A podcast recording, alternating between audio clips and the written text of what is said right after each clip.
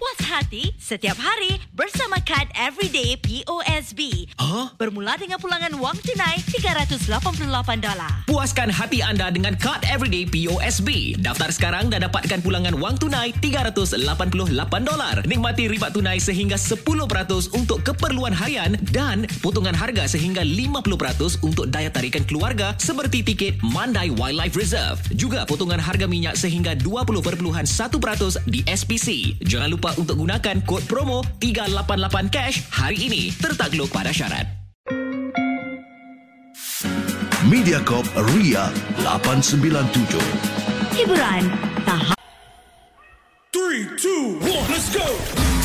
hiburan 8, tahap 9, optima. 7.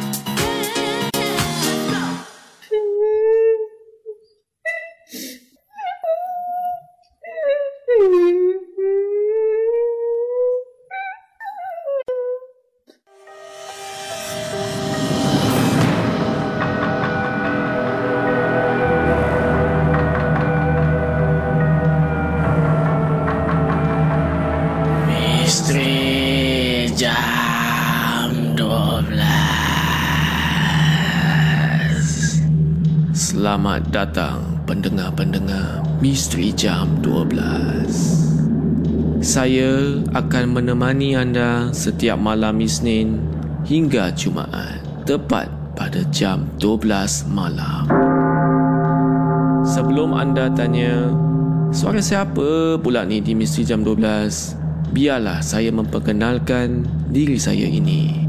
Nama saya Hafiz Aziz dan saya dari UXM.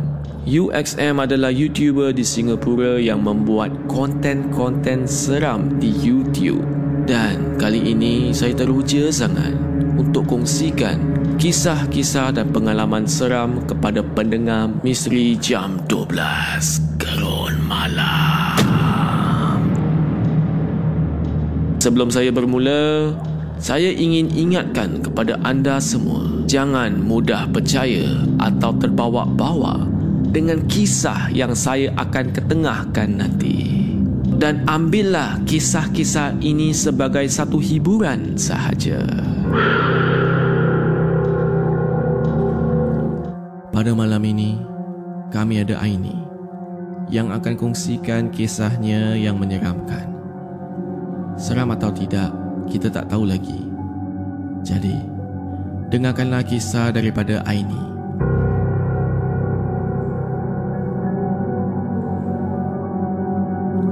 Selamat malam kepada semua pendengar Ria. Nama saya Aini. Dan saya ni memang big fan dengan Misteri Jam 12. Saya dengar Misteri Jam 12 masa umur saya kecil lagi. Dan kali ini, saya pula nak hantarkan cerita saya di Misteri Jam 12. Saya asal daripada Malaysia dan umur saya ni 15 tahun. Saya masih bersekolah lagi di sebuah sekolah agama di salah sebuah bandar yang agak besar di kawasan rumah saya ni. Sekolah agama saya merupakan sekolah berasrama saya sebelum ini tidak pernah tahu bagaimana keadaan sekolah berasrama. Tapi saya tidak sangka yang saya akan melalui pengalaman seram yang pertama di sekolah ini. Ibu dan ayah saya sendiri tidak tahu perkara inilah yang menjadi penyebab saya ingin bertukar sekolah. Ceritanya begini. Saya dan kawan-kawan tinggal di tingkat dua asrama kami. Sekolah kami berdekatan dengan hutan. Hutan yang agak tebal. Dan hutan ini betul-betul di belakang saya. Pada suatu malam, selepas pukul 10 malam, kami semua perlu berada di katil-katil masing-masing dan terus tidur. Kerana jam 10 malam tu memang lights off. Pada masa tu saya pun mula untuk melelapkan mata saya. Tetapi saya terbangun pada jam 2.45 pagi. Saya pun nak ke tandas Tapi dalam fikiran saya ni masih mamai lagi. Terus terang saya cakap, saya dapat merasakan kesunyian di bilik memang sangat menyeramkan. Jadi saya pun kejutkan kawan saya bernama Fatin. Fatin ni dia baring di sebelah katil saya. Saya pun kejut dia untuk temankan saya. Tapi dia tu terlalu ngantuk katanya. Jadi saya yang susah Jadi saya yang sudah tidak tahan ni. Terus bergerak bangun Keluar dari bilik kami. Ketika saya berjalan keluar tu Hati saya sudah mula rasa tak sedap hati dah. Kalau memang boleh saya nak batalkan sahaja niat saya. Tapi apa nak buat? Memang saya tak tahan dah. Jadi pilihan saya adalah untuk cuba tak layan perasaan saya tu.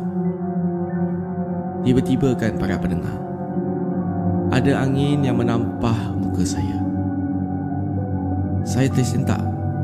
Saya tersentak. Saya terus pandang sekeliling.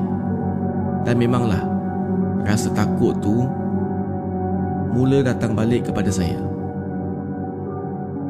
Saya berjalan dengan pantas ke tandas. Tandas kami ni berada di hujung blok dan di tingkat bawah. Jadi cuba bayangkanlah, memang dah rasa sunyi sepi ni, saya kena jalan all the way ke hujung. Lepas tu, kena turun tangga lagi. Memang rasa seram tu tak boleh dikawal. Memang saya seorang sahaja. Tiba-tiba, saya ni dapat merasakan yang ada orang ni sedang ikut saya tahu. Tapi bila saya pandanglah sekeliling, memang tak ada orang pun. Itu yang buat saya curiga. Setiap dua tiga tapak saya akan berhenti dan pandang ke belakang. Jadi apabila saya sampai ke tandas, saya buka pintu dengan perlahan-lahan. Lampu kat dalam tandas memang tak buka lah. Memang gelap semuanya. Tiba-tiba para pendengar.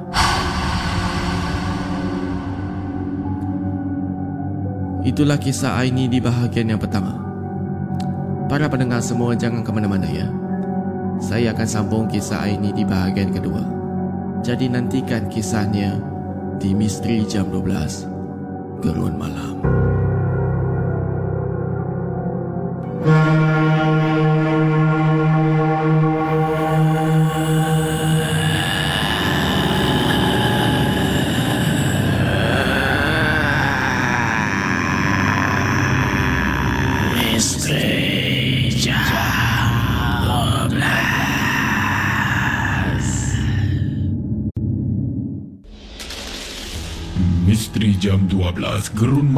hantarkan kisah-kisah misteri anda menerusi alamat email mj12 at mediacorp.com.sg di WhatsApp Ria 97868464 rancangan 1 jam setiap Isnin hingga Jumaat.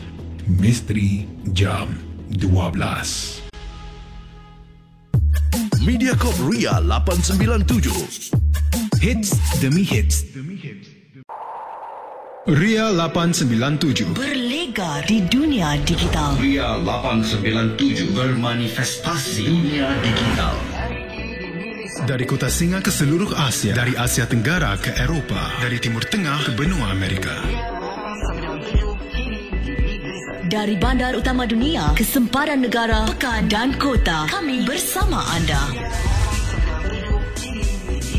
Anda, kami, aku, kamu dan kita semua. Disatukan dengan hanya satu sentuhan bahagia Ria Dan di gelombang maya kita akan bersama. Tidak kira di mana anda berada, kami senantiasa bersama.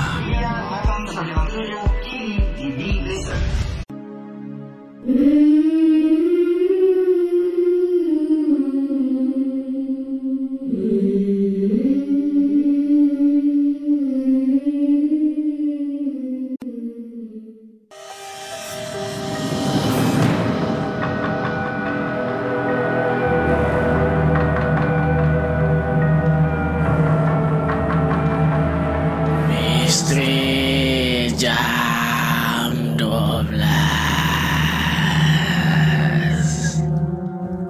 Selamat kembali ke Misteri Jam 12 Gerun Malam. Anda bersama dengan saya Hafiz Aziz dan saya tadi telah ceritakan pengalaman seram daripada seorang perempuan bernama Aini. Aini bersekolah di sekolah agama yang berasrama penuh. Yang berasrama.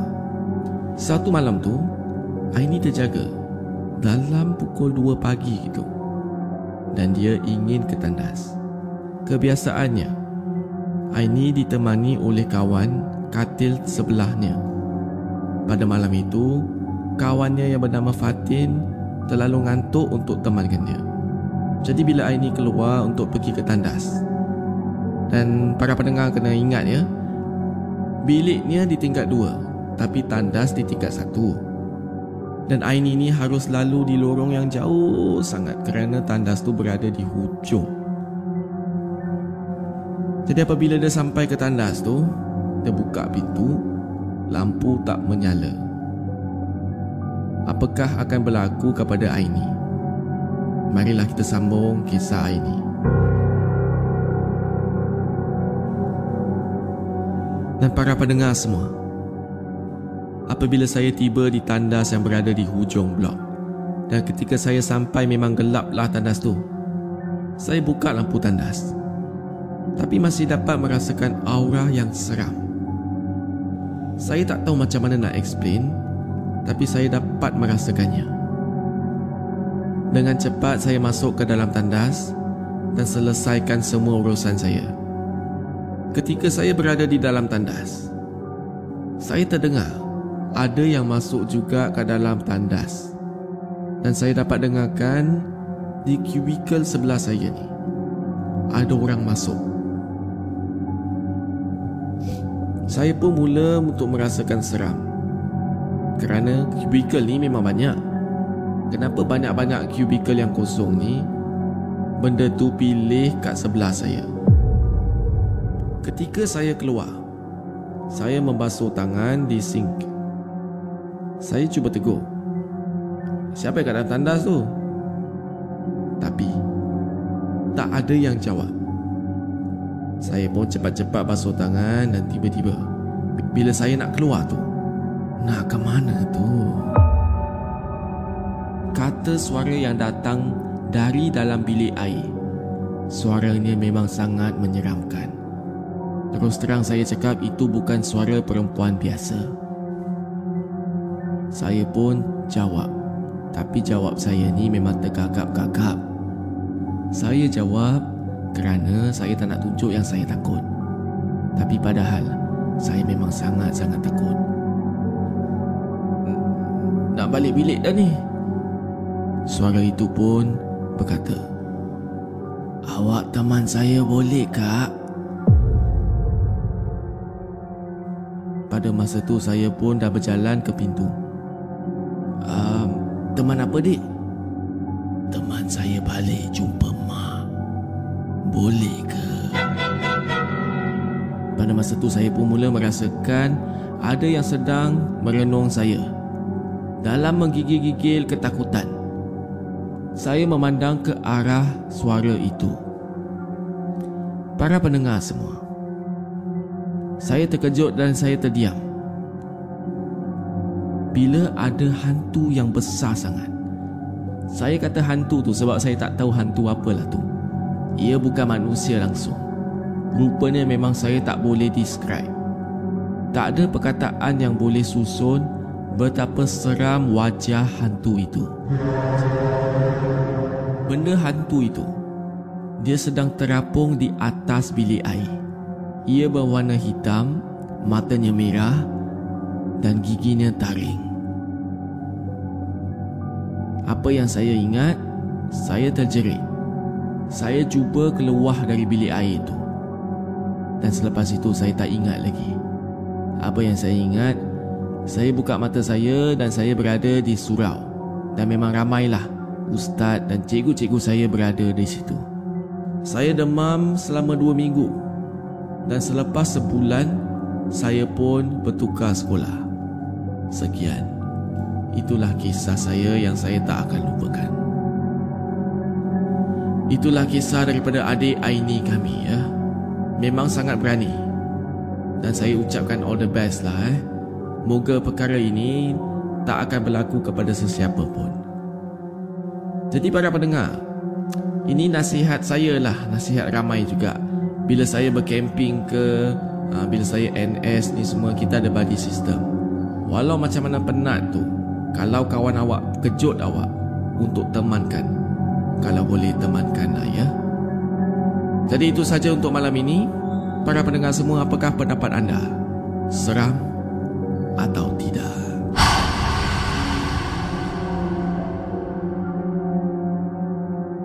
Kisah-kisah yang diketengahkan. Anggaplah kisah-kisah ini sebagai suatu hiburan sahaja.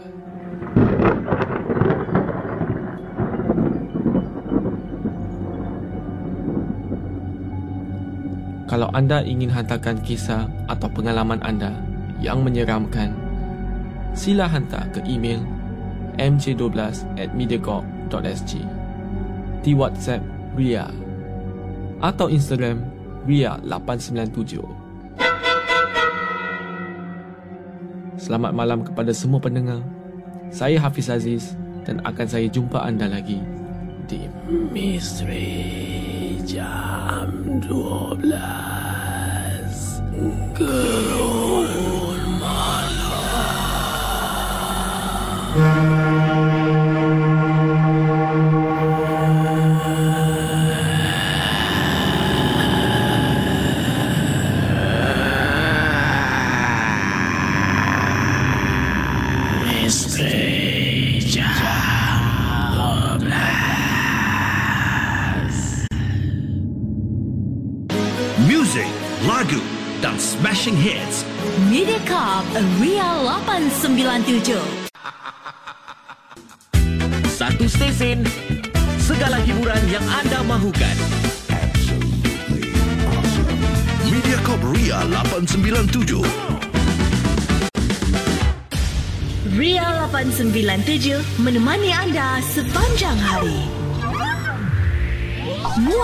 aplikasi Mi Listen atau dengar kami di milisten.sg.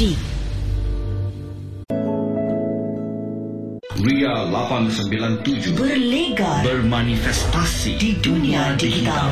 Dari kota Singa ke seluruh Asia. Dari bandar utama dunia, sempadan negara, pekan dan kota. Kami bersama anda. Anda,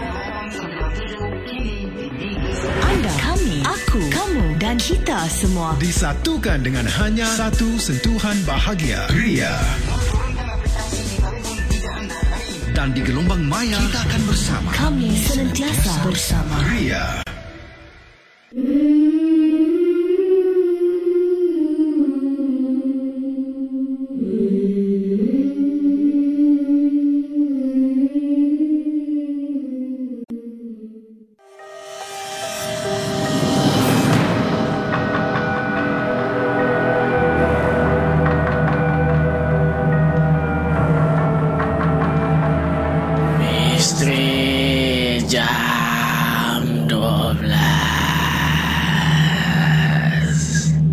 Selamat datang pendengar-pendengar Misteri Jam 12 Saya akan menemani anda setiap malam Isnin hingga Jumaat Tepat pada jam 12 malam Sebelum anda tanya Suara siapa pula ni di Misteri Jam 12? Biarlah saya memperkenalkan diri saya ini. Nama saya Hafiz Aziz dan saya dari UXM. UXM adalah YouTuber di Singapura yang membuat konten-konten seram di YouTube. Dan kali ini saya teruja sangat untuk kongsikan kisah-kisah dan pengalaman seram kepada pendengar Misteri Jam 12 Gerun Malam. Sebelum saya bermula, saya ingin ingatkan kepada anda semua, jangan mudah percaya atau terbawa-bawa dengan kisah yang saya akan ketengahkan nanti.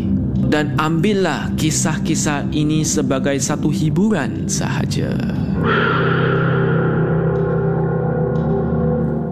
Pada malam ini, kami ada Syah yang akan kongsikan pengalamannya yang menyeramkan. Seram atau tidak, kita tak tahu lagi. Jadi, dengarkanlah kisah daripada Syah. Selamat malam kepada semua pendengar. Nama saya Syah dan malam ini saya nak kongsikan pengalaman saya. Kejadian ini berlaku lima tahun yang lalu. Pada waktu tu, saya bekerja di sebuah pejabat. Pejabat saya ni memanglah tak berhantu mana. Tapi pengalaman saya adalah bukan dengan pejabat berhantu tetapi kepada staf di pejabat. Di pejabat tersebut, ada seorang makcik cleaner. Dan makcik ini dikenali sebagai Makcik Fatima. Dia merupakan seorang wanita berusia dalam 60 tahun gitu. Makcik Fatima selalu bekerja dengan tekun dan rajin. Dan walaupun dia adalah satu-satunya makcik cleaner di pejabat itu, dia mampu menjaga kebersihan dengan baik. Namun apa yang membuat Makcik Fatima begitu misteri adalah dia adalah seorang yang orang tak berapa tahu tentang dirinya. Pejabat ni adalah tempat kerja yang sibuk dan pekerja-pekerja jarang mempunyai waktu untuk bersosial. Hanya segelintir orang sahaja di pejabat itu tahu tentang Makcik Fatima ni. Makcik Fatima mempunyai kepribadian pendiam dan hanya bercakap jika perlu sahaja. Setiap pagi, sebelum pekerja-pekerja pejabat sampai di pejabat, Makcik Fatima sudah berada di sana. Dia datang dengan pakaian yang selalu sama. Baju putih bersih dan kain pelikat yang terlipat rapi. Walaupun pekerjaan membersihkan pejabat tidaklah glamour mana, Makcik Fatima selalu terlihat dengan semangat tinggi dan senyum kepada pekerja-pekerja yang dia temui. Namun yang paling aneh, pekerjaan Makcik Fatima yang terlihat begitu misteri. Dia sering kali melakukan tugas-tugas yang tidak biasa untuk seorang makcik cleaner. Contohnya, dia selalu membawa sepasang selipar Jepun tua yang agak repot dan dia akan meletaknya di depan pintu masuk pejabat setiap pagi sebelum dia mulakan kerjanya. Selipar Jepun itu selalu hilang saat dia selesai membersihkan pejabat. Dan tidak ada yang tahu ke mana dia membawanya atau mengapa dia buat sedemikian. Pekerja-pekerja pejabat mulai mendengar cerita seram tentang Makcik Fatimah dan selipar Jepunnya.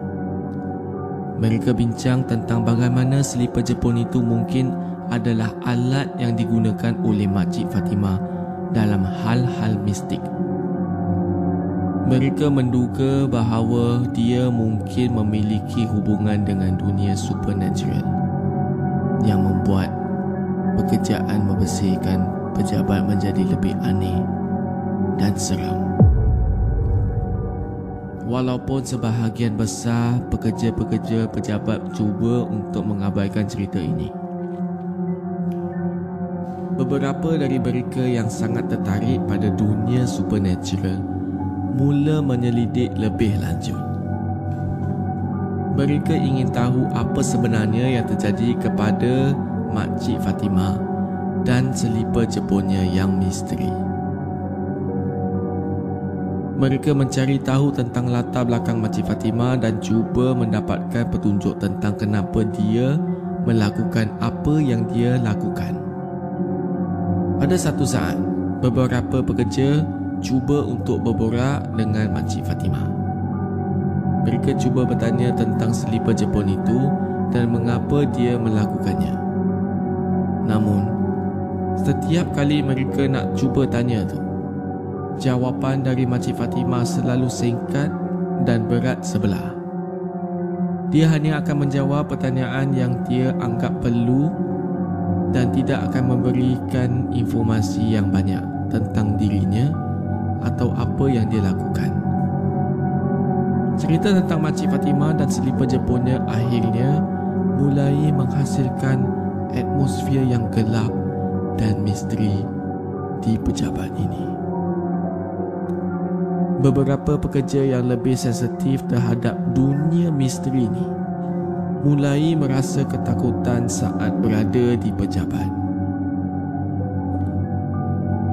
Mereka merasa seolah-olah mereka selalu diamati dan diawasi oleh sesuatu yang tidak terlihat. Para pendengar semua, itulah kisah Syah di bahagian yang pertama. Jangan ke mana-mana ya. Saya akan sambung kisah Syah di bahagian kedua di Misteri Jam 12 Gerun Malam.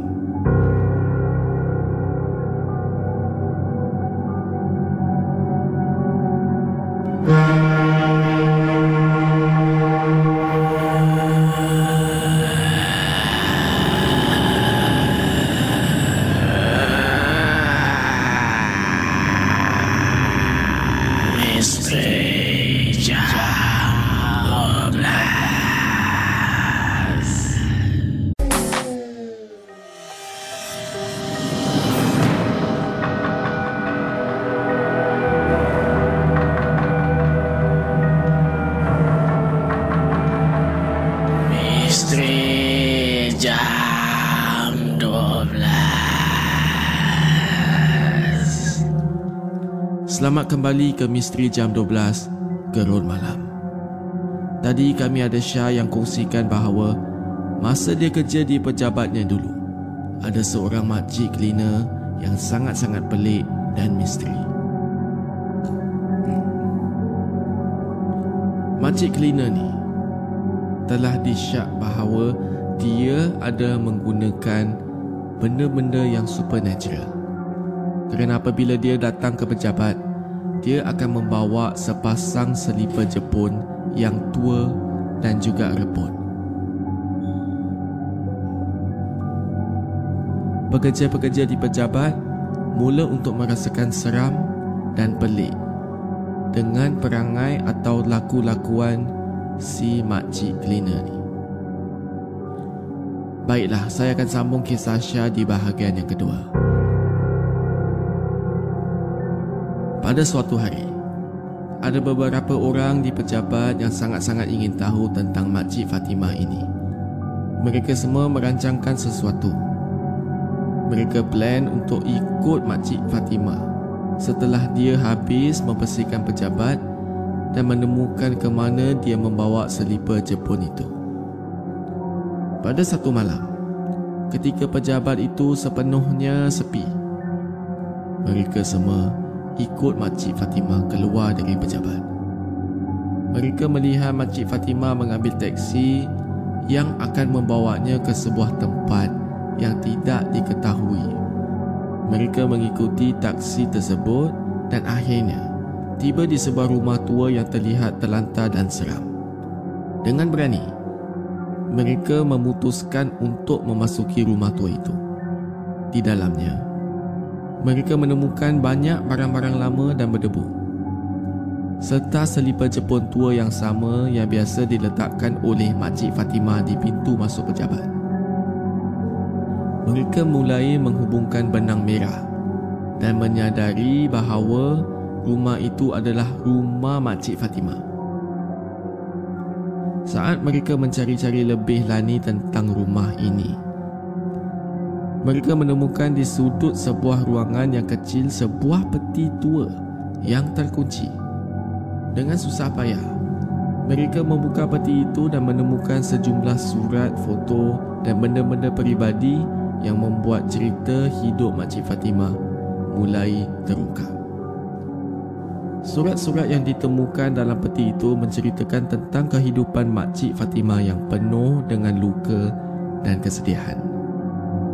Dia pernah memiliki keluarga yang bahagia.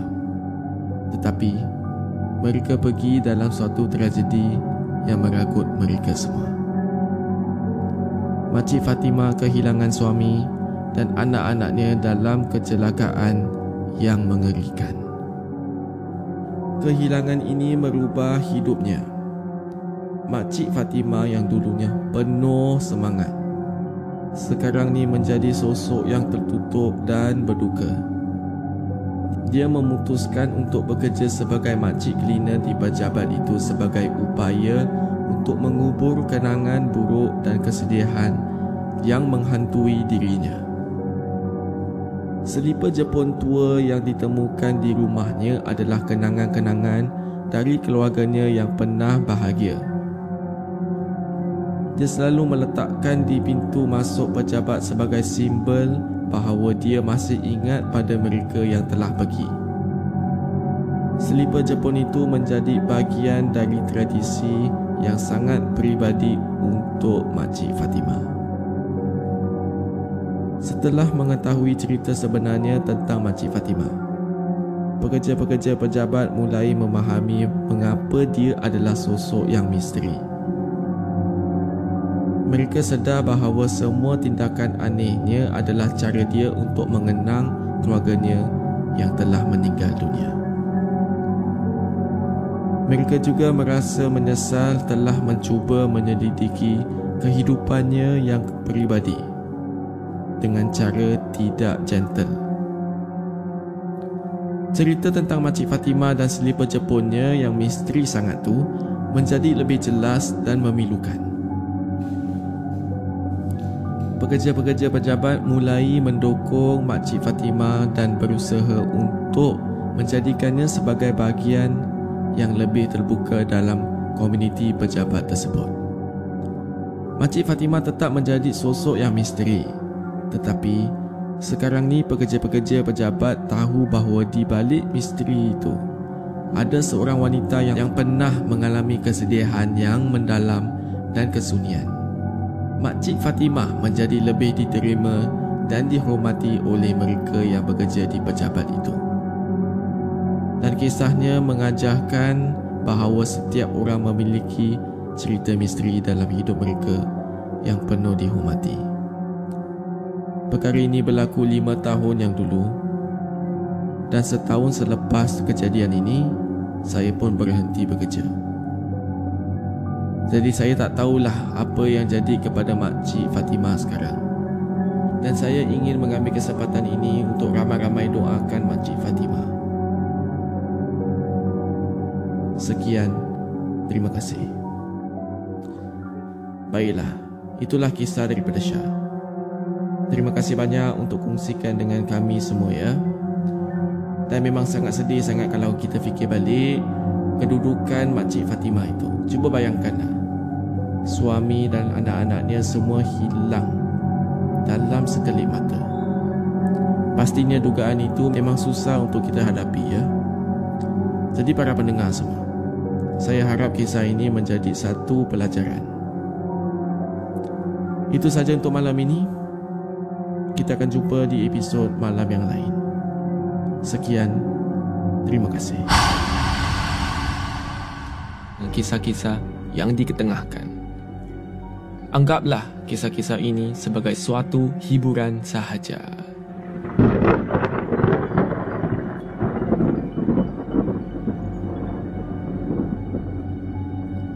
Kalau anda ingin hantarkan kisah atau pengalaman anda yang menyeramkan sila hantar ke email mj12 at mediacorp.sg di WhatsApp Ria atau Instagram Ria897 Selamat malam kepada semua pendengar. Saya Hafiz Aziz dan akan saya jumpa anda lagi di Misteri Jam 12 Gerun Misteri